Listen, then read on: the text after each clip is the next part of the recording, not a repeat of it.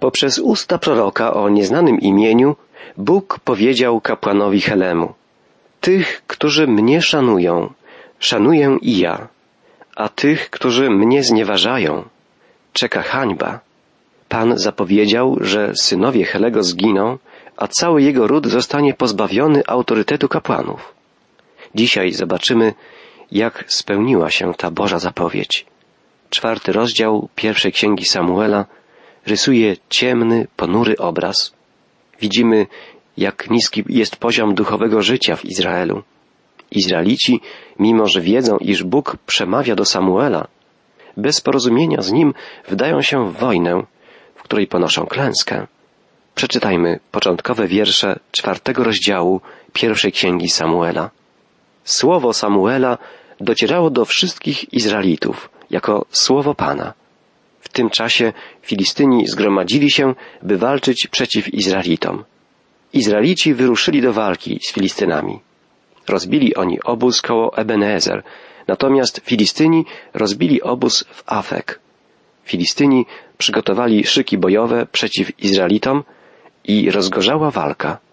Izraelici zostali pokonani przez Filistynów, tak, że poległo na pobojowisku na równinie około czterech tysięcy ludzi.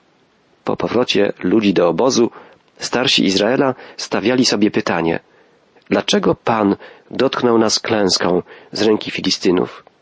Sprowadźmy sobie tutaj arkę przymierza pańskiego z Shilo, ażeby znajdując się wśród nas, wyzwoliła nas z ręki naszych wrogów. Gdy Izraelici ponieśli porażkę w potyczce z Filistynami, postanowili sprowadzić na miejsce walki Arkę Przymierza Pańskiego z Shilo. Sądzili, że jej obecność spowoduje, że los wojny odwróci się na ich korzyść. Pokładali nadzieję w przedmiocie, w przedmiocie kultu, a nie w samym Bogu. Lud posłał więc do Shilo, czytamy dalej, i przywieziono stamtąd Arkę Przymierza Pana Zastępów, który zasiada na cherubach. Przy Arce Przymierza byli tam dwaj synowie Helego, Hofni i Pinchas. Gdy Arka Przymierza Pańskiego dotarła do obozu, wszyscy Izraelici podnieśli głos w radosnym uniesieniu, że aż ziemia drżała. Ten fragment Pisma Świętego ukazuje nam, jak daleko lud izraelski odszedł w tamtym czasie od żywego Boga, jak małe było jego duchowe poznanie prawd Bożych. Właściwie ludzie ci byli przesądni, podobnie jak ludy pogańskie. Niestety, jak wiemy z lektury księgi Jozuego i księgi sędziów, Izraelici po wkroczeniu do ziemi obiecanej, zamiast głosić wszystkim ludom Kanaanu jedynego prawdziwego Boga i wyrugować kulty pogańskie, sami ulegali ich wpływom. To było główną przyczyną ich niepowodzeń. Widzimy, że Izraelici wyruszają na wojnę z Filistynami bez pytania o Bożą wolę, bez oglądania się na Boże przewodnictwo. I co się dzieje? Ponoszą porażkę. Zastanawiają się więc nad przyczyną niepowodzenia i stwierdzają, że po prostu zapomnieli zabrać ze sobą skrzynię przymierza. Znali historię Arki Przymierza, pamiętali o tym, że gdy Izrael przeprawiał się przez Jordan, wody wezbranej rzeki stanęły w miejscu, w chwili gdy kapłani niosący Arkę stanęli z nią w Jordanie, i że cały lud izraelski mógł przejść wtedy suchą nogą na drugą stronę. Postanawiają więc sprowadzić arkę z Shilo na miejsce walki, wierząc święcie, że to zagwarantuje im zwycięstwo. Izraelici zapomnieli jednak o samym żywym Bogu. To Bóg przecież ma moc, żeby dać im zwycięstwo, a nie arka. Arka jest tylko przedmiotem kultu. Nie ma sama w sobie jakiejś magicznej mocy. Zamiast ufać Bogu, pytać o Jego wolę, prosić Go o przewodnictwo, Izraelici pokładają nadzieję w skrzyni przymierza, w przedmiocie. Jest to właściwie wiara typowa dla pogan. Graniczy z przesądem i zabobonem. Wierzyć trzeba w Boga, w Boga osobowego, w żywego, jedynego Boga, który wszystkim kieruje i który może objawiać swoją obecność, na przykład w słupie ognia albo w obłoku. Owszem, obłok ten spoczywał czasem na wieku skrzyni przymierza, ale nie można utożsamiać obecności Boga z jakimkolwiek przedmiotem. Bóg jest duchem, jest wszechobecny. Nie można go ograniczać do jakiejkolwiek przestrzeni, ani do świątyni, czy do jakiegokolwiek przedmiotu, nawet tak niezwykłego i odgrywającego jedyną w historii rolę jak Arka Przymierza. Lud izraelski po tylu świadectwach Bożej mocy, nieograniczonej i przejawiającej się w tak różny sposób, powinien o tym wszystkim doskonale wiedzieć. Ale gdy duchowe poznanie zanika, gdy zamiast żywej, osobistej więzi z Bogiem jest samowola i zepchnięcie życia wiary na tory religii obrzędowej, pojawia się kult przedmiotów. Niestety, dotyczy to także ludzi wierzących dzisiejszej doby, także chrześcijan. I dzisiaj, tam, gdzie brakuje duchowego poznania, gdzie nie ma życia na co dzień z żywym Bogiem jako osobą, podkreśla się wagę obrzędów i pojawia się kult przedmiotów. I ludzie zaczynają wierzyć, że gdy dotkną jakiegoś przedmiotu kultowego, lub gdy pomodlą się pod takim a takim obrazem, czy w takim a takim miejscu, wtedy nawiążą kontakt z Bogiem. Wiążą swoje nadzieje i swoją wiarę z przedmiotem, z obrazem, z miejscem kultu. Nie jest to już wtedy, niestety, wiara w Boga w Biblii, Boga, który objawia się w swoim słowie i w swoim duchu. Jest to wtedy wiara przypominająca pogański przesąd i zabobon. Nasza chrześcijańska wiara powinna być wiarą w objawiającego się w trzech osobach Boga, trójjedynego żywego Boga. Powinniśmy przyjąć dar zbawienia dany nam w Jezusie Chrystusie i pozwolić się prowadzić i ciągle przemieniać Duchowi Świętemu, Duchowi Bożemu, który ożywia Słowo Chrystusa, sprawia, że przyjmujemy je i pragniemy postępować zgodnie z wolą Boga Ojca. Powinniśmy wielbić Boga w duchu i w prawdzie, w duchu Jezusa Chrystusa i w prawdzie Bożego Słowa. Nie ma tu miejsca na żadne przesądy, żadne zabobony. Jezus Chrystus jest jedyną drogą do Boga Ojca. Jest Zbawicielem, który za nas zmarł. Jest Panem, który powstał z martwych i przygotowuje dla nas miejsce w swoim królestwie. On jest jedyną drogą do Ojca. Cała istota chrześcijaństwa to życie z Nim na co dzień, karmienie się Jego słowem i poddawanie się działaniu i prowadzeniu Jego ducha. Izraelici przygotowują się do kolejnej bitwy. Sprowadzili z Shilo Arkę Przymierza, przybyli także Hofni i Pinchas, synowie kapłana Helego.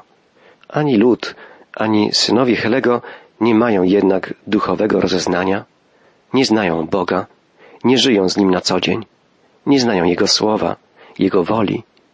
Gdy Arka Przymierza dotarła do ich obozu, wznieśli potężny, radosny okrzyk, pewni, że teraz posiedli duchową moc, Boże błogosławieństwo, Bożą obecność, ale Boga wśród nich nie było i oni nie wielbili prawdziwego, żywego Boga, a tylko skrzynią przymierza, przedmiot kultu.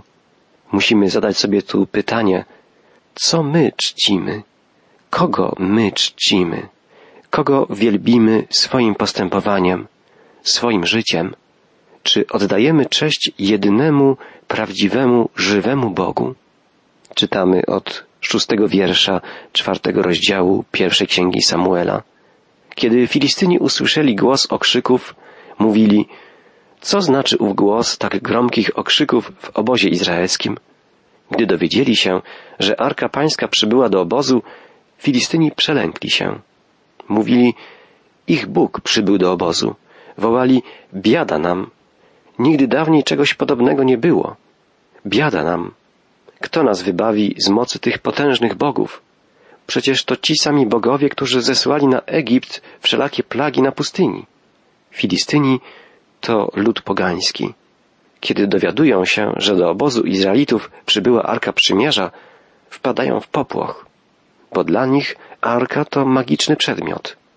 Przedmiot tożsamy z bóstwem, ale oni nie znają Boga Izraela. Słyszeli o nim, o jego potężnych dziełach, ale brak im duchowego poznania – brak im objawienia, są ignorantami w sprawach wiary, są przesądni i zabobonni. Boją się, jak sami stwierdzają, bogów Izraela, ale postanawiają walczyć. Filistyni stoczyli bitwę i zwyciężyli Izraelitów. Także uciekł każdy do swego namiotu. Klęska to była bardzo wielka. Zginęło bowiem trzydzieści tysięcy piechoty izraelskiej. Arka Boża została zabrana, a dwaj synowie Helego, Hofni i Pinchas, polegli. Boga wśród Izraelitów nie było. Bóg nie był ani z kapłanami, na co dzień popełniającymi kradzież i cudzołóstwo, ani z ludem, który szedł w ich ślady i postępował bezbożnie, samolubnie i samowolnie. Synowie Helego, Hofni i Pinchas, polegli. Zginęło trzydzieści tysięcy Izraelitów. Pewien człowiek, czytamy dalej, Beniaminita, uciekł z pola walki i dotarł jeszcze w tym samym dniu do Shilo. Ubranie miał podarte, a głowę pokrytą ziemią. Kiedy nadszedł, Heli siedział na swym krześle obok drogi. Wyczekiwał. Niepokoił się przecież z powodu Arki Bożej. Gdy człowiek ten przyszedł, aby donieść miastu o nowinach, całe miasto podniosło krzyk. Stary, sędziwy Heli, pomimo że popełnił brzemienne w skutkach błędy w wychowaniu swoich synów, jest, jak widzimy, zatroskany o sprawy Boże. Martwi się o Arkę Przymierza. Gdy wiadomość o klęsce dotarła do Shilo, całe miasto podniosło krzyk. Heli, posłyszawszy echo tego krzyku, zapytał, co oznacza ten tak wielki hałas. Człowiek ów pospieszył i przybywszy opowiedział Helemu. Heli miał wtedy dziewięćdziesiąt osiem lat. Był ociemniały. Nie mógł nic widzieć. Człowiek ów rzekł do Helego, ja jestem tym, który przybył z obozu. Z pola walki dziś uciekłem. Heli zaś zapytał, cóż się stało, mój synu? Zwiastun odpowiedział, Izraelici uciekli przed Filistynami. Naród zaś poniósł ogromną klęskę. Zginęli dwaj twoi synowie, Hofni i Pinchas. Arka Boża została zabrana. Na wzmiankę o Arce Bożej Heli upadł z krzesła do tyłu na krawędź bramy, złamał sobie kark i umarł. Był to bowiem człowiek stary i ociężały. Sprawował on sądy nad Izraelem przez czterdzieści lat. Stało się to, co zapowiedział Bóg. Zginęli równocześnie dwaj synowie Helego. Sam Heli najbardziej jednak przeżył wiadomość o zbezczeszczeniu Arki Bożej przez Filistynów. Ta wiadomość doprowadziła do jego śmierci. Bóg odwrócił się od rodu Helego. Odwrócił się od tych, którzy mieli mu służyć i dawać przykład wiary i posłuszeństwa całemu ludowi, a postępowali tak, że odwodzili lud od Boga. Pan zapowiedział, kto mnie szanuje, tego i ja szanuję, ale tych, którzy mnie znieważają, czeka hańba. Zginął Heli, zginęli synowie Helego, zmarła też jego synowa.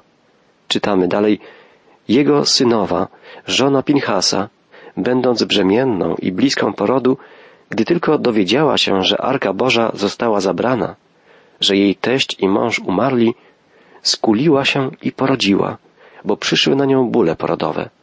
Gdy konała, mówiły do niej kobiety, które ją otaczały, nie obawiaj się, przecież urodziłaś syna. Nie odpowiedziała jednak, nie zwróciła nawet na to uwagi. Chłopca nazwała Ikabot, mówiąc, odstąpiła sława od Izraela. Z powodu zabrania Arki Bożej oraz śmierci jej teścia i męża powtórzyła, odstąpiła sława od Izraela, gdyż Arka Boża została zabrana. Odstąpiła sława od Izraela. Odstąpiła chwała od Izraela. Tak z przerażeniem wołała synowa Helego i tuż przed śmiercią swemu nowonarodzonemu synowi dała na imię Ikabot, co znaczy nie ma chwały. Kobieta ta jednak myliła się. Bóg nie opuścił Izraela. Bóg osądził, zgodnie z zapowiedzią, ród Helego, ale wybrał i przygotował na swego kapłana i proroka Samuela. Teraz on będzie Bożym sługą i poprzez Samuela Bóg będzie przemawiał do swego ludu. Czytamy, nie będzie trwało długo, a Słowo Boże znów będzie słuchane w całym Izraelu. Następny, piąty rozdział pierwszej księgi Samuela opisuje dzieje Arki Przymierza po jej uprowadzeniu przez Filistynów. Z powodu kradzieży arki nad Filistynami, jak czytamy, zaciążyła ręka Pana. Przeczytajmy początkowe wiersze piątego rozdziału pierwszej księgi Samuela. Tymczasem Filistyni, zabrawszy Arkę Bożą, zanieśli ją z Ebenezer do Asztodu. Wzięli następnie Filistyni Arkę Bożą i wnieśli do świątyni Dagona i ustawili przed Dagonem. Gdy wczesnym rankiem mieszkańcy Aszdodu wstali i weszli do świątyni Dagona, spostrzegli, że oto Dagon leży twarzą do ziemi przed Arką Pańską. Podniósłszy Dagona, znów ustawili go na jego miejscu ale gdy następnego dnia wstali wczesnym rankiem, zauważyli, że Dagon znów leży twarzą do ziemi przed Arką Pańską, a głowa Dagona i dwie dłonie rąk są odcięte na progu. Na swoim miejscu pozostał jedynie tułów Dagona.